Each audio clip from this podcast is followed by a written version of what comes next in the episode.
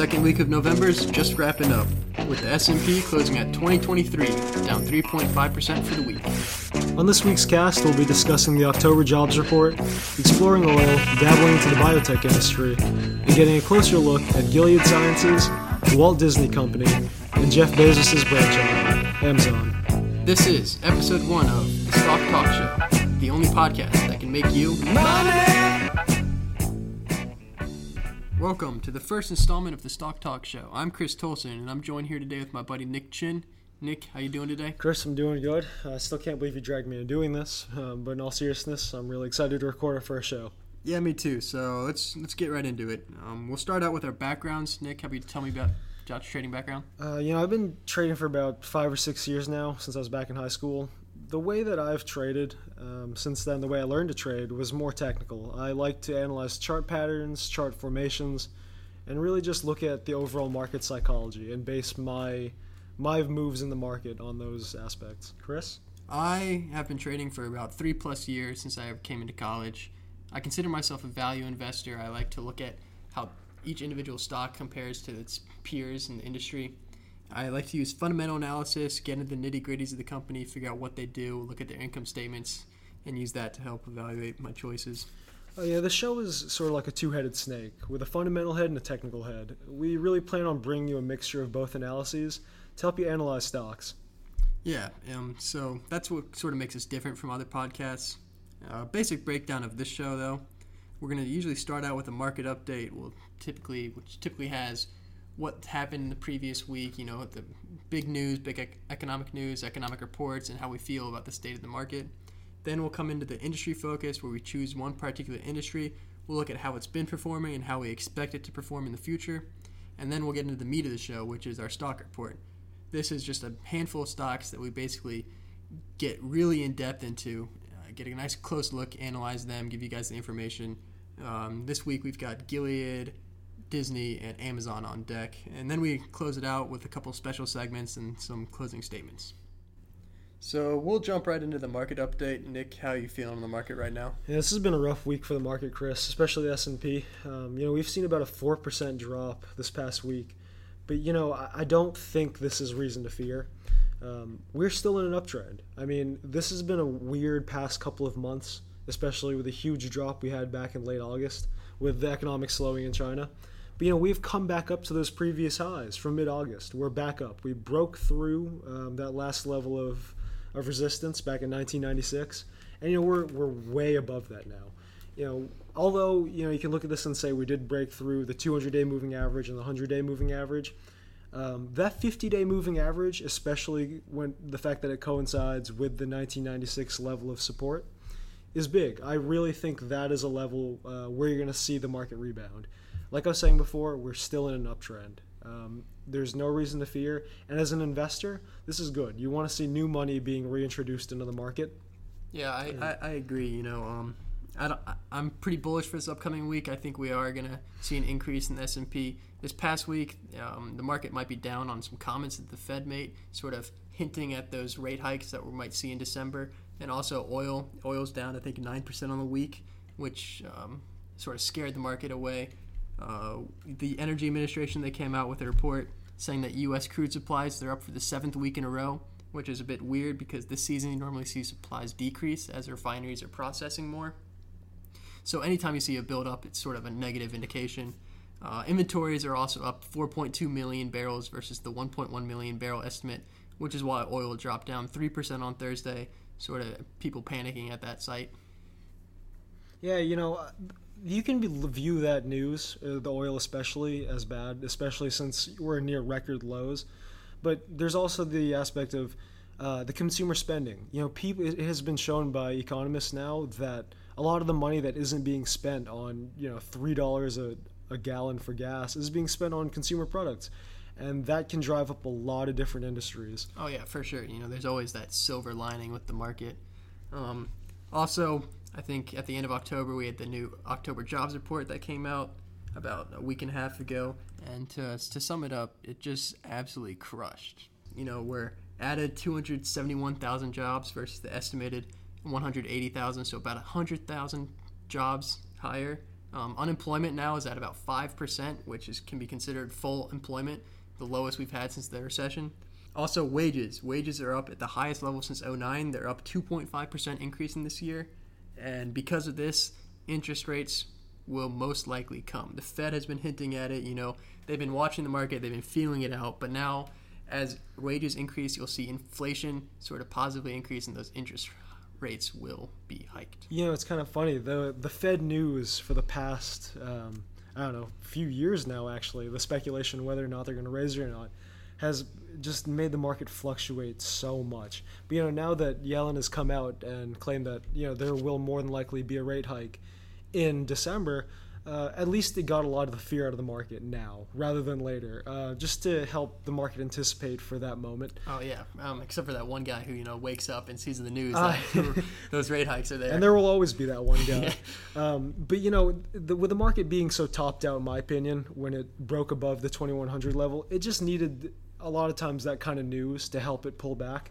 Uh, so yeah, that's that's about where we are in the market right so, now. So you think, you know, get the money in right now? Yes. Uh, in this next week, my my guess at least is that because I think we're still in an overall bullish market, that we'll see the thing maybe come down a little bit more, but not to the extent of, you know, dropping down below that fifty-day moving average or that nineteen ninety-six so level. It's going to test the support, but you don't think it will drop below it?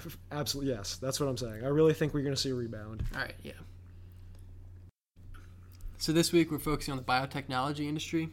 Biotechnology is basically technology that uses biology. It's seen massive growth in the last five years. I think the industry is up over two hundred fifty percent in the last five years. It's mainly used in pharmaceutical drug discovery, but can also be used in genetically modified crops and genetic discovery in humans. Uh, the industry, it's however been down three percent, I think, over the year to date, and that's over the recent scrutiny over price gouging. Uh, real quick, Chris, what exactly is price gouging? Price gouging is when a, a larger company will buy up a company that manufactures a legacy drug or a drug that's off patent, and they'll basically take this drug and raise the price a lot to make quick profits uh, out of it because there's no competition in making the drug. So, you know, it's big negative media attention. There's lots of publicity, negative publicity over this. And, you know, one of the crazy things is for someone like me who hasn't been as, I guess, um, who hasn't paid as much attention to some of the news with the uh, with the biotechs, like the price gouging, you know, back in uh, late September, you see these massive drops. And this is why you have to definitely pay attention to more aspects of a company. Um, and that's one unique thing about the uh, the biotech industry, how affected it is by news. Um, and other things like uh, pipeline drugs, which is something we'll talk about a little bit later in the show. Yeah, that um, that massive drop that you're talking about that happened in late September, that's really when the price gouging thing started to come to light. I think uh, Retrophin is the company. They bought out a company that manufactured Dareprim, and they basically raised the price of this drug from, I think, thirteen dollars a tablet up to seven hundred fifty dollars a tablet. So just massive increase, I think over five thousand percent. And the, when it came to light, they just had complete bombardment over, you know, viral media. Over yeah, sure. Attention. As as an investor, uh, you know, obviously you want your company to have good ethics, uh, a company that you want to exactly. invest in at least. Yeah. Um, but, you know, it's not necessarily that it's not necessarily that that makes you want to sell it, but you know that other investors are definitely looking to get out. It's just a it's just instinct to yeah. believe in that, and mm-hmm. you know that that will definitely drive the stock down, especially another one like Valeant Pharmaceuticals. Yeah, Valeant.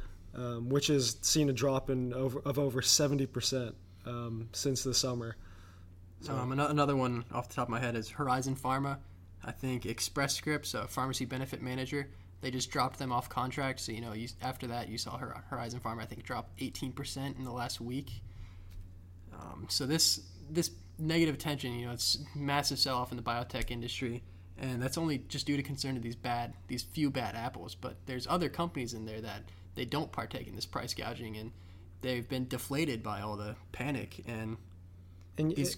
like you were saying before, I mean, one big thing, too, by the biotechs, uh, if you look at the chart in through October of, say, one of Valeant, um, Horizon, Retrophin, some of the main pharmaceuticals that were used, that were price gouging um, and that took massive drops, and then you look at the S and P as well in the same time frame, you'll see uh, just the negative correlation. I mean, the S and P has been just rallying rallying since October, and the uh, these pharmaceuticals, I mean these biotechs, have been just tanking. Yeah. And so, the- you know, so yeah, a lot of times they they just there's no a lot of times you can't use um, an indicator like the S and P when you trade these biotechs. That's that's one big reason why. Uh, or one big thing Chris has brought to light, that you have to pay attention to these these very important uh, news articles that come out about them. Yeah, and so this this whole scrutiny over it, you know, that's leaving this undervalued biotechnology industry, and other com- other companies inside the industry are noticing this. They're like, oh, this company, you know, it's undervalued. Sure. So they're they're trying to take up some merger and acquisitions, you know, picking up all these companies that are cheaper right now. You know, this can be seen with, I think, Pfizer is looking to buy out Allergan, sure, which would be the biggest. And, you know, especially with the low interest rates now, you definitely fuel a lot of these mergers. Yeah, and yeah, exactly.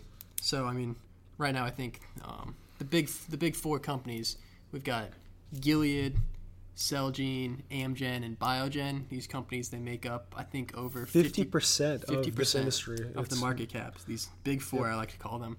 Um, you know, they're they're all sitting at pretty cheap valuation compared to the S and P, and I, th- I think now is not a bad time to get in. Sure.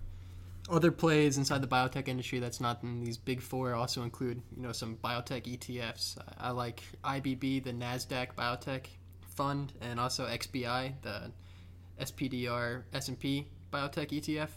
You know, these these funds are also running pretty undervalued, just like the biotech industry, if you're looking to make a play in here.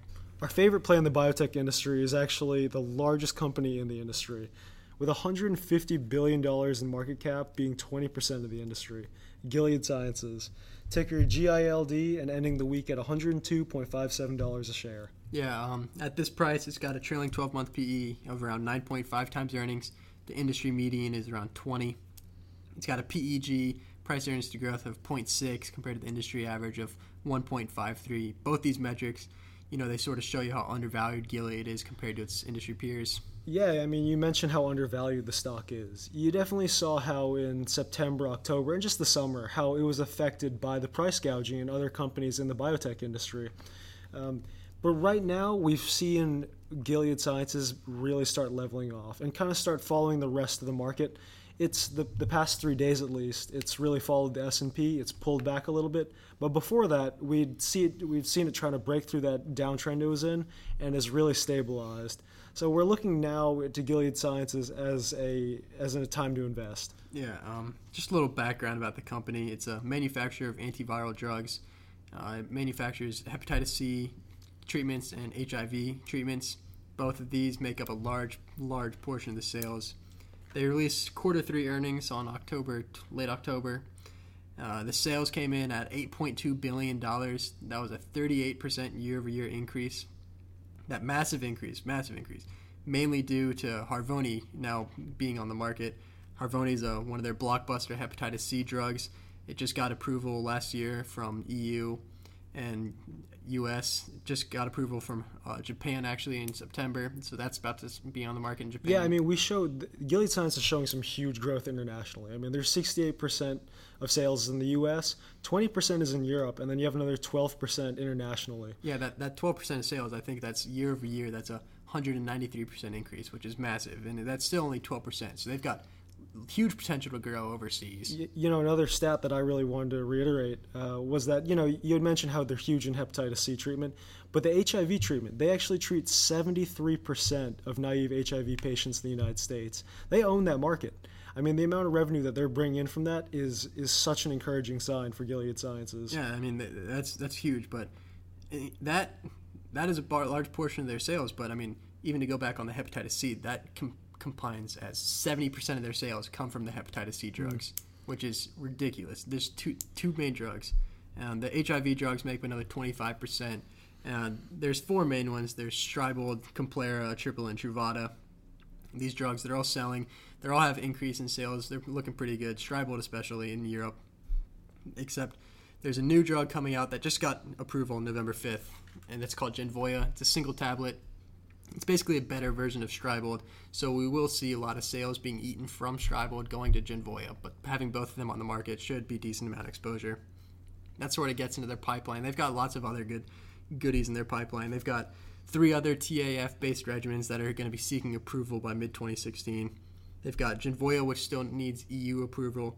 They've got a phase three drug out for hepatitis B and multiple car- multiple cardiovascular phase drugs.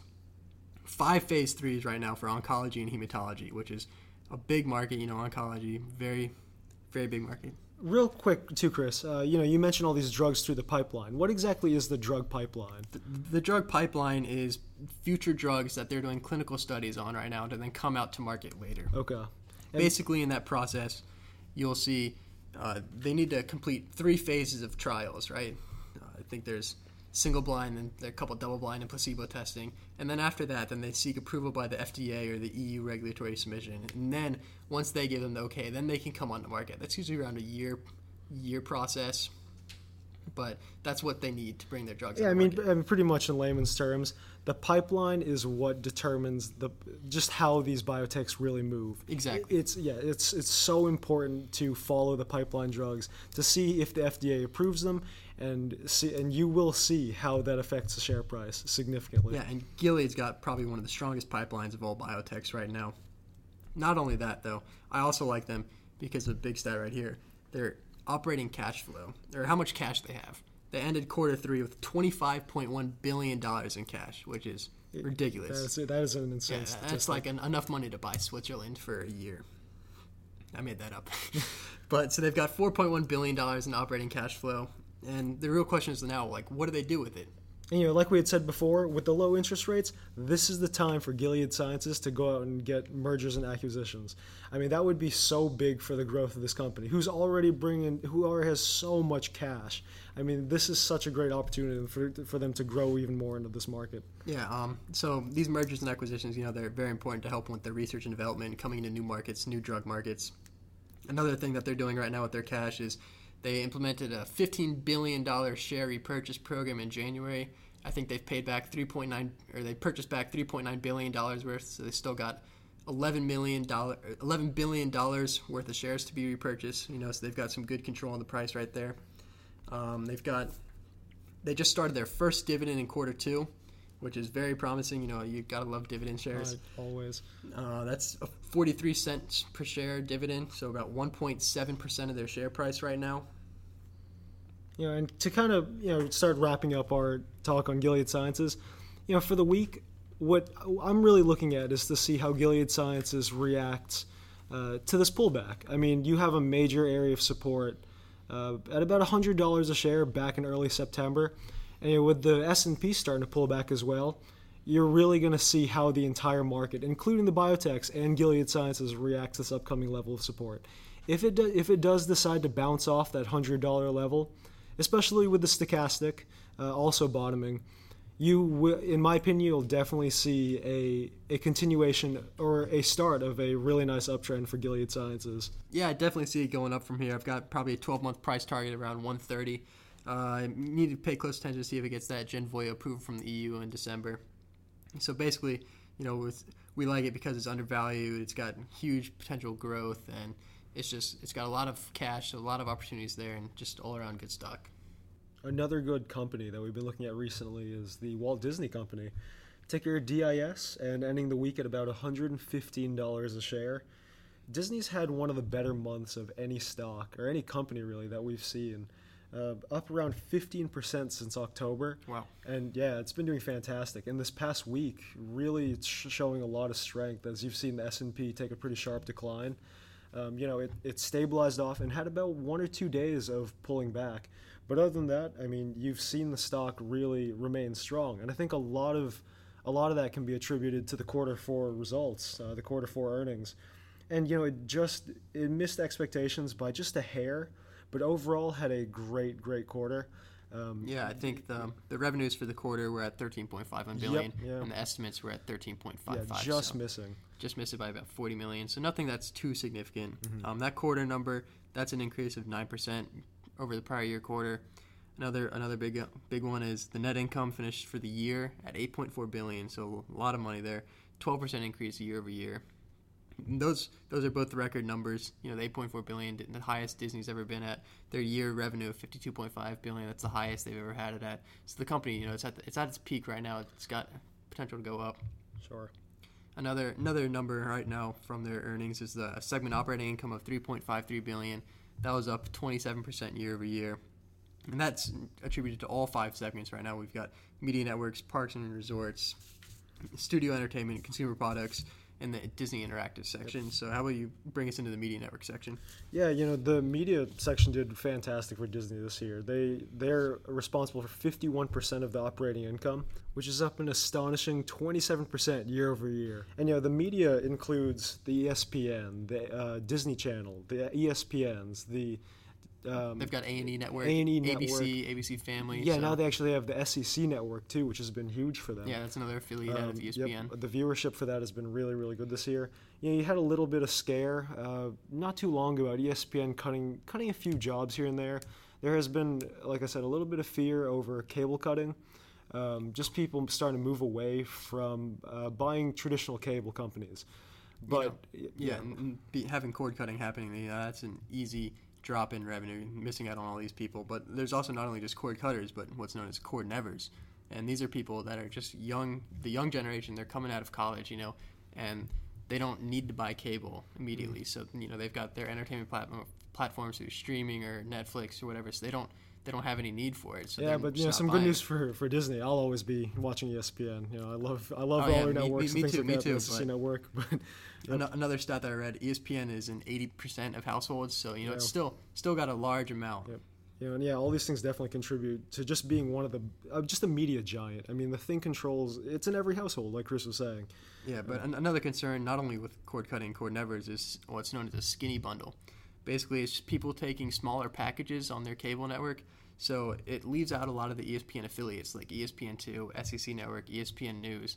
So, you know, they only go for that one big E S P N. They'll leave out the affiliates, and that's missing out on some more revenue there. Mm.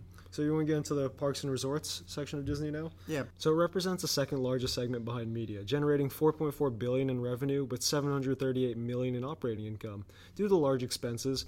But still, this operating income makes up about twenty-one percent of the company's total. You know, we've seen definitely an increase this year in some of the numbers from parks and resorts. Uh, yeah, this can probably be attributed to some of the higher room rates. Um, You know, what are some of the other things that you um, might contribute to? To that? Just break it down, I think they said that they had an increase domestically and sure. then a decrease internationally in terms of revenue. The domestic, domestic it can be attributed to the increase in guest spending, and okay. I think they've got Disneyland and then Walt Disney Resort in Florida. And this is from higher higher average room rates, higher ticket prices, and also increased guest spending in the park. Yeah, I guess all those uh, lower oil prices are contributing to more people going to the yeah, parks. Yeah, if you want to consider it like that. Um, internationally, though, they're experiencing lower attendance and mm-hmm. occupied rooms in Hong Kong Disney. But, yeah, they're still trying to expand. You know, I heard recently they're actually building a new park in China. So, you know, that's that's definitely something that Disney is trying to do. That's a big, a big thing that's going to be coming mm-hmm. up. Shanghai Disney, so that's the biggest city in the world. You know, sure. a, lot, a lot of potential growth or possible revenue there. Sure. The, the pre-construction costs are coming out a bit more expensive than I think Disney wanted. I think nine hundred million dollars more than they're ant- anticipating has attributed to construction there, but it should be opening up in spring twenty sixteen. Mm-hmm. So yeah, we're definitely uh, trying to look forward to that and see how see how that does for Disney. Yeah, um, another segment, studio entertainment. Mm-hmm. I think the quarter four results show that operating income was an increase of over one hundred percent. Yeah, you know, it's it's a funny statistic because it really varies from year to year and the kind of movies that come out. I mean, this year, for example, you've seen some really big ones, and um, right now we're going to have Star Wars coming up, which is a really big movie. Uh, The Good Dinosaur is another movie coming up. Uh, what were some of the other ones again from, um, from recently that really helped so, raise that number up? So after the acquisitions of Lucasfilm, mm-hmm. Pixar, Marvel, you know, three massive acquisitions, I think, totaling fifteen billion dollars. Oh, yeah.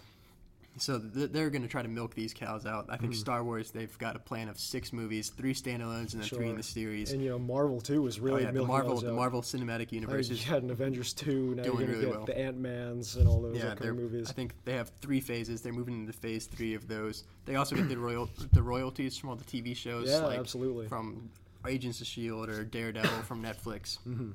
And they've also got the live action. They've got upcoming plans for, you know, Beauty and the Beast, Pirates, uh, the next Pirates, and Jungle Book. So they got lots of potential upcoming films, mm-hmm. all of which, you know, I think some of them are new new films, but the others are uh, sequels. So they all have like a nice steady stream of people who yep. would probably come see it. Yeah, you know, and because of how because of how well these movies have done traditionally, Uh, we I'm really looking forward to see how they help to boost up the quarterly earnings this upcoming year. Yeah, so that should be interesting. A, a lot. I mean, the Star Wars one or Star Wars seven, I guess it is. The the anticipations for that has been factored into the price right now. Sure. Right now, I think they're anticipating about one point five billion dollars. Absolute record which setting. Which is very, very high movie. I, I personally think it's going to be higher than that. You know, yeah, I, I, do I can't too. wait for it. I really can't wait for that movie as well. So, you know, that's already been factored in the price, but it still is good to know that that thing will absolutely crush. Mm-hmm. And the movies. The movies are very important for their next segment, which is consumer products. Yeah, I mean... It's it's cool what Disney does, too. They really help to design these movies to help really push up their consumer products, to help build, or not build, but uh, just design these products to really uh, attract consumers. Yeah. You know, everyone looks for these awesome characters. Exa- uh, for example, uh, the Guardians of the Galaxy movie. You know, you see how unique some of these characters were. And, you know, it's fantastic for all the toys, for all the different uh, labels of... Um, Yeah, they can stamp it on food. I even saw Frozen once on bagels. I mean, that just yeah. shows you how, how ridiculous Disney you is for consumer products. Go down to any elementary school and you'll see fifty percent of the kids with Frozen backpacks. You know, that that revenue stream in terms of consumer products is still pumping Absolutely. out money. It's did ridiculous. The consumer products, um, the se- segment, though, it's, I think is twelve percent of yep. their operating income yeah, it encompasses.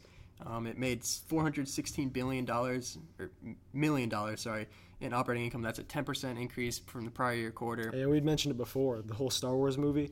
I can't. Uh, the consumer product numbers you're going to see from the Star Wars movie, I mean, it already started. Yeah, They've already started you're, you're selling the shirts, right the toys, the Legos for all, it. All the, all the Star Wars classic products, all, yeah. Yes, and they're, yeah. they're getting licensing from those. Yep. Those are huge. And, you know, the last... Uh, segment that Disney has is the interactive uh, region, but you know they they don't play a huge role. Yeah, in they're, that they're a pretty income. insignificant portion of the revenue, mm-hmm. but um, basically that segment is their their video game segment, and mm-hmm. they've got a lot of potential to grow there. I think um, they're trying out new things. They've got Disney Infinity, which is a a toy and a video game sort okay. of combined into one, so you have to buy both, and that's that's doing all right. It's been up and down for the quarters varying. Sure. Uh, their mobile department, though, they've got one product which is particularly big in Japan, Sum Sum, I think the game is called, and that thing's been really pushing the interactive okay. department up. But it, like we said, it's very insignificant. I look, insignificant I look into that. That sounds awesome. Yep. Um, so how about you t- tell us about what, what you think the price might do in this upcoming week? Yeah, we've seen Disney just really do so. Like I mentioned before, it's really done well compared to the rest of the market. Um, We like the S and P. We saw a little or a slight pullback recently, and Disney's just remained so strong. I mean, it hasn't even come back down to test any of the major levels of, of support or any of the big moving moving averages that what, we like to look at. What levels of support are you looking at for uh, this? So right now, I mean, the big level of support for Disney is around the one hundred ten level. And besides that one day before the earnings came out, when I guess there might have been a little bit of scare. It it did come down a little bit, but I mean, it's still, it didn't even end close to that number. So, you know, I have a very positive outlook for Disney. I, by the end of this year, I could really see this thing very possibly going above one hundred twenty dollars a share mm-hmm. as people just keep anticipating these movies and the media growth and all these things. And yeah. for a longer period of time, for twelve years, I mean, we just told you how Disney's really trying to grow their, their company and their product. I mean, you could see this thing hitting record highs, one hundred forty, one hundred thirty-five. That would be a reasonable price range, in my opinion. Yeah, my, my, I think my twelve, twelve-month price target is one hundred thirty right now. Yeah. So, v- very, very good growth in this stock. Sure. You know, it's it's got a lot of good things going to it. It's it, especially since one cool thing about Disney, like we had mentioned, with the five different sectors it has, it it draws in revenue and income from so many different regions. It. I mean, that's what really helps solidify itself as one of the premier companies out there. Mm. So, and, you know, if one, one segment isn't doing so well, the others are still doing exactly. well, even though, because there is concern over that media network segment with the cord cutting and loss of subscribers. But um, Bob Iger, you know, he, he came out in the press conference and he said that he doesn't expect it to be going anywhere. You know, he expects E S P N to still be performing really well into the future. Yes. So overall, we think it's a good stock. Um, Definitely one they should look at as yeah. a as a long-term investment. Good potential upside to it. Um, very strong. You know, we don't see it any reason for it to just and, crash. And one thing, Disney, too, it's not a very volatile stock. You don't see this thing make, or very rarely do you see this thing make above, you know, three, four percent moves, which sometimes people want to trade stocks like that because of the upside to make quick money. But Disney's a company that you can really look at to hold in the long term because of its stability and just how, how consistent it can be following its trends and its patterns. And it really has to say about the investors in the company. Yeah, so. if, if if you got that money stuffed under the mattress right now, you know, yeah. you might as well just go put it into Disney. Exactly. Let it wait for thirty years and then come back. Or spend Disney's... it on the Star Wars tickets. Either or, or, or that, yeah. yeah. Either one works for us. I'll definitely be going opening night. So so let's move on to Amazon. All right, yeah. So Amazon, ticker A M Z N, uh, one of the real overachieving stocks this year. This. For the year, for the beginning of twenty fifteen, ridiculous stat, it's gone up one hundred percent from wow. three hundred dollars a share. Currently, at the end of the week, it ended about ended at around six hundred forty-three dollars a share and has had a fantastic week. Quarter three earnings were really good. Yeah, quarter three smashed, absolutely smashed. Um, net sales were at twenty-five point four billion dollars. This is versus the quarter three in twenty fourteen of twenty point six billion dollars. That's a twenty-three percent increased year over year, which is absolutely ridiculous. The net income, however, on that sales was only seventy-nine million dollars, but that's better, you know, because Amazon, they've been recording losses in net income recently, but now they're actually starting to show that they can profit. Mm-hmm. The reason this is so low, though, compared to their net net sales of twenty-five billion dollars, they only have seventy-nine million dollars of income. It's because, you know, they're spending a lot, not only in expenses and in terms of assets and warehouses and cost of sales, but they're also investing a lot, looking to see Jeff Bezos, he's seeking to grow a lot into other industries. Yeah, I mean, one of the big things that he's doing, and one of the things that Amazon has gotten a lot of credit for, is Amazon Web Services, and oh, yeah. it, especially the cloud. Uh, right now, they they claim to have one of the greatest cloud services of any company, and they can they do it all in-house. Mm-hmm. Um, so that... I think I think the Amazon Web Services is one is a very strong segment of theirs. You know, it's it's not like the normal Amazon that you think. It's not like buying products online. They have yeah. like their own. It's a specialty segment. It has two point eight five billion or two point zero eight five billion dollars in sales, operating income of five hundred twenty one million. So that's an operating margin of twenty five percent. So you know, it's a pretty profitable segment. In, in terms of sales, it's a seventy eight percent increase year over year. So you know, they're really ramping up that segment. Sales-wise, North America, fifteen billion dollars. Uh, that's fifty-nine percent of the total. International is at eight point two six billion dollars, which is thirty-three percent of the total. Yeah, I mean, in the international market, they're definitely now looking to expand to your China, India. And, yeah, they do have the competition with your uh, Alibabas and some of the other smaller uh, online bookstores, I guess you'd call them, mm-hmm. in foreign countries. But just because of how much money and time that Jeff Bezos has invested in Amazon, they're really looking to explore their options overseas. Yeah, and I think here's a stat about Amazon India, Amazon dot I N. They added add more than forty thousand products a day. The number of sellers are, have increased two hundred fifty percent year over year. The active customers increased two hundred thirty percent. So, you know, at Amazon India, you know, it's it's really increasing. Sure. And Yep. And, you know, one of the other really uh, big things that Amazon everyone knows about Amazon Prime, and that's where we kind of want to get into. Oh, yeah. the... Oh, however, though, you know, Amazon Prime, you know, Amazon, they they don't really release their subscri- subscriber count, mm-hmm. so it's very in the dark. You know, we're guessing, looking, p- picking at straws. Um, I think estimates have ranged from twenty million subs- uh, subscribers to forty, fifty million subscribers. Uh, there is a stat out there by the Commerce Board of the U S which says that the Prime subscribers, I think they they spend twice the amount of normal subscribers. So, you know, these mm-hmm. Prime subscribers, they are coming back. Uh, I think it's been estimated that there's a ninety-five percent renewal rate on the subscriptions. So they're coming back, they're spending a lot of money, and they're contributing a lot. But now that we've brought up the, uh, the Amazon Prime service, let's talk about some major competition that Amazon will be facing soon. Walmart apparently now has a service that will be called Shipping Pass. Um, and it's a similar service, so they'll be shipping other products, but for almost half the price. fifty dollars a year uh, for free, free three-day shipping. Um, so in the future, we're definitely going to see if they take away any of the market share away from Amazon. Uh, I'm really curious to see how Walmart can compete with all the services that Amazon has. Yeah, Walmart's really trying to, they're trying to increase their online sale, on t- online retailing. I think it, there is sort of a difference between the markets. You know, Amazon's more of a younger crowd, a sure. uh, what do you, millennial crowd, mm-hmm. and then um, Walmart, they've got the older folks, but... I think in terms of buying power, I read somewhere that the, that older generation that Walmart controls is around three trillion dollars versus uh, one trillion dollars of the millennials. Wow. That was very significant. Um, so, you know, just talking a little bit more about the Amazon share price. Uh, if you're looking to invest in the stock, it's it's a very interesting stock. I remember looking at Amazon back in around two thousand six, and the stock traded at uh, somewhere in the sixty dollars range. And I said to myself, there's no way like this thing's going to make it above one hundred dollars, two hundred dollars a share. And look where we are now, above six hundred dollars a share. And it has gone nowhere but up. Um, and finally, we've seen that them they're starting to generate income uh, rather than losing money uh, from quarter to quarter. So there's there's almost no reason to believe that you'll see the share price decline. Uh, mm-hmm. um, you know, like that, that income, it's promising. But, I mean, when you are looking to trade Amazon, you're not looking at their earnings. You want to look at, at their sales increase. Just because Jeff Bezos, he's been investing so heavily into growing the company, you know, um, the P E, I think, is four hundred mm-hmm. times its earnings. So it's very high, very overvalued if when you look at it directly. But what you need to look at it, you need to consider, like, its growth potential.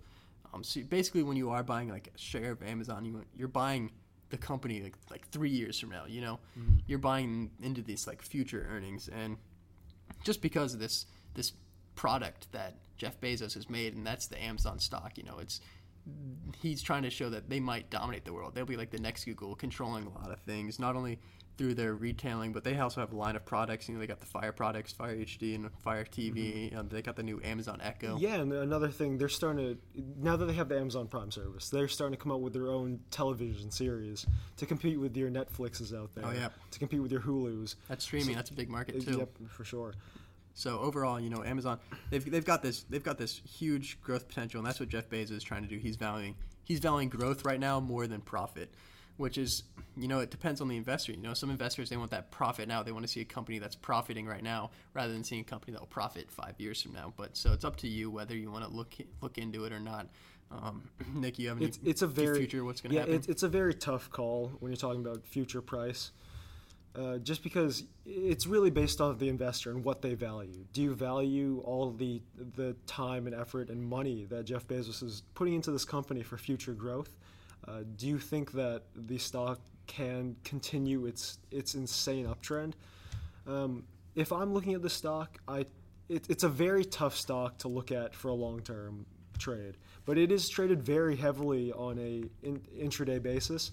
It's definitely, and people do trade it. For a stock that trades at six hundred dollars a oh, share, yeah. to see a volume of over six million dollars on yeah. Friday, but you know, that's that's a little bit of an outlier just because of how much it dropped. But you I still the, see, an, I think the average volume is five million dollars right yeah, now. Yeah, I mean that's that's days. very very high, and it's a stock that is traded uh, intraday. It's by day traders. Uh, even though you have seen the really ridiculous uptrend, uh, there is a lot of volatility in the stock. And so, so in terms of long term, you know, you not only need to think of yourself, but think about how other people are perceiving Amazon. You know, Amazon's mm-hmm. got that, that brand name to it, so other people might be really valuing Amazon themselves, so that might affect your decision. Yep. Overall, though, I I'm not putting my money in. I think there's other options out there. You know, long term, it does have very very strong potential and um, upside to it, but yeah, you know, I, I'm not touching it. I think the previous two companies that we mentioned, Disney and your Gilead Sciences, are a little bit safer at the moment. Yeah, I think they're stronger. I'm just scared of the volatility that you could see in Amazon. And they, they have that they have that set earnings, and that's how I like to see it. You know, I, I want to see a company with earnings that's not at a, at a net profit margin of zero point five eight percent. As of right now, though, I'd probably hold if you've got a position in it, but I'm not getting into it right now. All right, so let's move on to our rundown segment where we're going to take a group of stocks and, you know, go through quick explanations of them. Nick, you want to start us off? Yeah, let's start off with the social media giant, Facebook. Uh, ticker F B just ended the week at one hundred four dollars a share. Really one of the stronger stocks we've seen recently. And you can attribute a lot of this to over to having over a billion users now, taking a lot of market share away from some of the other social media companies like Twitter, who only has three hundred million users. So one big reason Facebook's been doing so well is because of the advertising and how well they've been doing in that field. You know, they as they constantly improve their uh, website, their mobile sites, you see them get more of the advertising out and generating more revenue. So if I'm really uh, bullish on Facebook as we move through the year and into next year. Chris? All right, Alibaba, ticker B A B A. They recently just had their Singles Day, absolutely smashed the records with that. fourteen point three billion dollars of sales. You know, that's seventy percent of those were on mobile. Absolutely ridiculous. One of the biggest markets right now, which is China. However, there are concerns over the slowing economy in China. The report just said that they dipped below seven percent growth on the year, which is one of the first times ever. Um, they're trading at seventy-five dollars, about fifty dollars off the fifty-two week high. This lives in that P E of thirty times earnings, about a third of the industrial average. And so, you know, I see a lot of growth in there. I think they're undervalued right now. I see a twelve-month target of around one hundred. Oh, yeah. So the next company is Home Depot, ticker H D, just ended the week at one hundred twenty dollars a share. It's also had a really strong week, or a strong year as well. Uh, it's the world's largest home improvement retailer. Um, they do have an earnings report coming up on November seventeenth, so we'll definitely look out for that. Um, one thing you want to look out for, though, is that as the housing market continues to gain more traction and recover, uh, a lot of people are looking for home improvement. They're looking to spend more money on their house, looking to buy houses. And Home Depot is one of the main uh, retailers that supplies the things you need to complete these projects. Um, so I'm really bullish on Home Depot as well, and see a price target around one hundred thirty, maybe one hundred thirty-five for the next year. Um, so, yep, Chris? Uh, so next up, Tesoro, ticker T S O. It's trading about one hundred eleven dollars per share. It's a refiner, distributor, and marketer of petroleum products. They operate mainly out of the United, United States, the West Coast. Uh, they've got six refineries out there that supplies twenty-two hundred gas stations. six hundred of them are owned and operated un- under their brand. They've done really well year to date. Uh, they're trading near their fifty-two week high. I like the stock, though, despite its high price right now. That's because it's shown strength through the oil scare. It's shown strength through all the market declines. You know, I really like them, so I put a price target around one twenty-five, twelve-month. Uh, next stock, Visa, uh, ticker V, just ended the week around seventy-eight dollars a share. You know, I'm a little bit weary about Visa, although you did see that thirty percent increase for the year, just because some of the slowing internationally in the uh, the economic, just the economic market. Um, it did have some impressive uh, earnings per share as well. So, you know, there's a lot of mixed signals for this stock. I'm a little bit skeptical of investing in it right now. Um, so Visa, I would kind of watch out for. Chris? All right, last one, Under Armour, ticker U A, recommended by a buddy of ours to look at. It's a textiles and apparel company known for their distinct brand name athletic wear. It's trading right now at just above eighty-seven dollars a share. It's down big on Friday, down five plus percent. This is because recent reports showing that their inventories are up thirty-six percent, while their sales were only up twenty-three percent. You don't really like to see that inventory outpacing the sales. They are, however, trying to diversify out of just their cold wear and sportwear, uh, which you can see in their sales of uh, shoes. Shoes right now from the last quarter earnings showed sales increased sixty-one percent year over year, which is a big increase. You like to see that. Helped the company have their first one billion dollars sales in quarter, one billion dollars sales for their quarter. They've got stiff competition in Nike and Lulu, uh, but you know they've been growing really well, so I like to see them to take some uh, market share away from Nike. twelve-month target of around one hundred. Uh, my last stock is Caterpillar, symbol C A T, just ended the week around sixty-nine dollars a share. Yeah, the reason I found this one is you had that big decline in the S and P and the whole market on Friday, but C A T remained up. I mean, it ended up over a percent or one percentage point, and that's definitely something you want to see. Uh, but the reason I'm kind of weary about C A T right now is just because of um, some of the energy energy stocks and the energy market falling, and c- how big C A T is in that industry with the mining tools and just all the machinery in general. Uh, not only that, as you see China, for example, how their economy seems to be slowing, that's definitely a signal that their infrastructure is slowing as well. And with China being one of the main uh, buyers of Caterpillar instruments, uh, it's it's not a good sign in terms of how much revenue they might bring in for the upcoming years. So definitely watch out for C A T, especially how you've seen this past year as the market has gone up. C A T has been slow. I mean, you've seen it. It's, it's come down a decent amount. Uh, so definitely be wary of C A T if you're looking to invest, and uh, I'm not really looking to get into it right now. All right, um, how about next up, let's go into our stocking segment, which are just basically stocks that we want to keep our eye on for this upcoming week. Uh, mine, my choice is Walmart, W M T. They're reporting earnings some uh, this week, and you know I really want to look at their sales numbers, their revenue numbers. You know, I want to see how that increase over the years. Uh, Um, and I'm really looking at this should be like an indication of the U S economy right now. See how sales are going for retail in general, because Walmart's a good indicator of that. Yeah, you know, the stock I'm looking at is Chipotle Mexican Grill, and it's almost purely out of fun. This thing is is ridiculous to watch. On Friday, it dropped four percent, um, and before that, it's actually uh, from mid-October, it's gone from seven hundred dollars and twenty dollars a share, and now it's at six hundred dollars a share. This thing Ooh. is a roller coaster. Yeah, it is. It is really fun to watch. Um, you did have that E. coli scare earlier in the month, uh, which has driven the price down a lot. I do think it's an overvalued uh, stock, um, but the people do trade it, and they love to push that stock up and down and all over the place. So I'm really excited to see what it does in this upcoming week. You, you know, you know, you avoid that E. coli scare. How, Chris? Don't get lettuce on your burrito balls. I'll continue to get it. But. All right, so I think that wraps up our first show in terms of content. Uh, one thing, uh, please do your own research into the stocks before you blindly invest into them. Don't just take our opinions. Make sure that you know the ins and outs of the companies that you're getting into. A few plugs.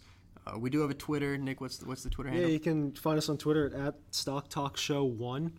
Uh, the name of the Twitter page is actually The Stock Talk Show. So, you know, contact us with any of your questions, concerns, anything you think you can add to the show or contribute to the show. Uh, we also have a Gmail account.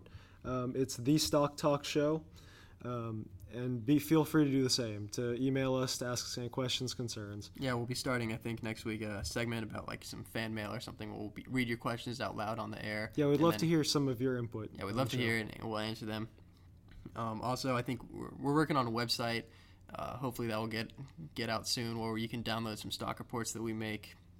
We'll try to do these shows every other week, you know, so hopefully we can get you guys some content. Um, but in terms of the first one, thanks for joining. Thanks for listening, the whole thing. I know it was kind of long. Hopefully we'll we'll get better at this as time goes on. So thanks for joining, and yep. hope to see you in the next one.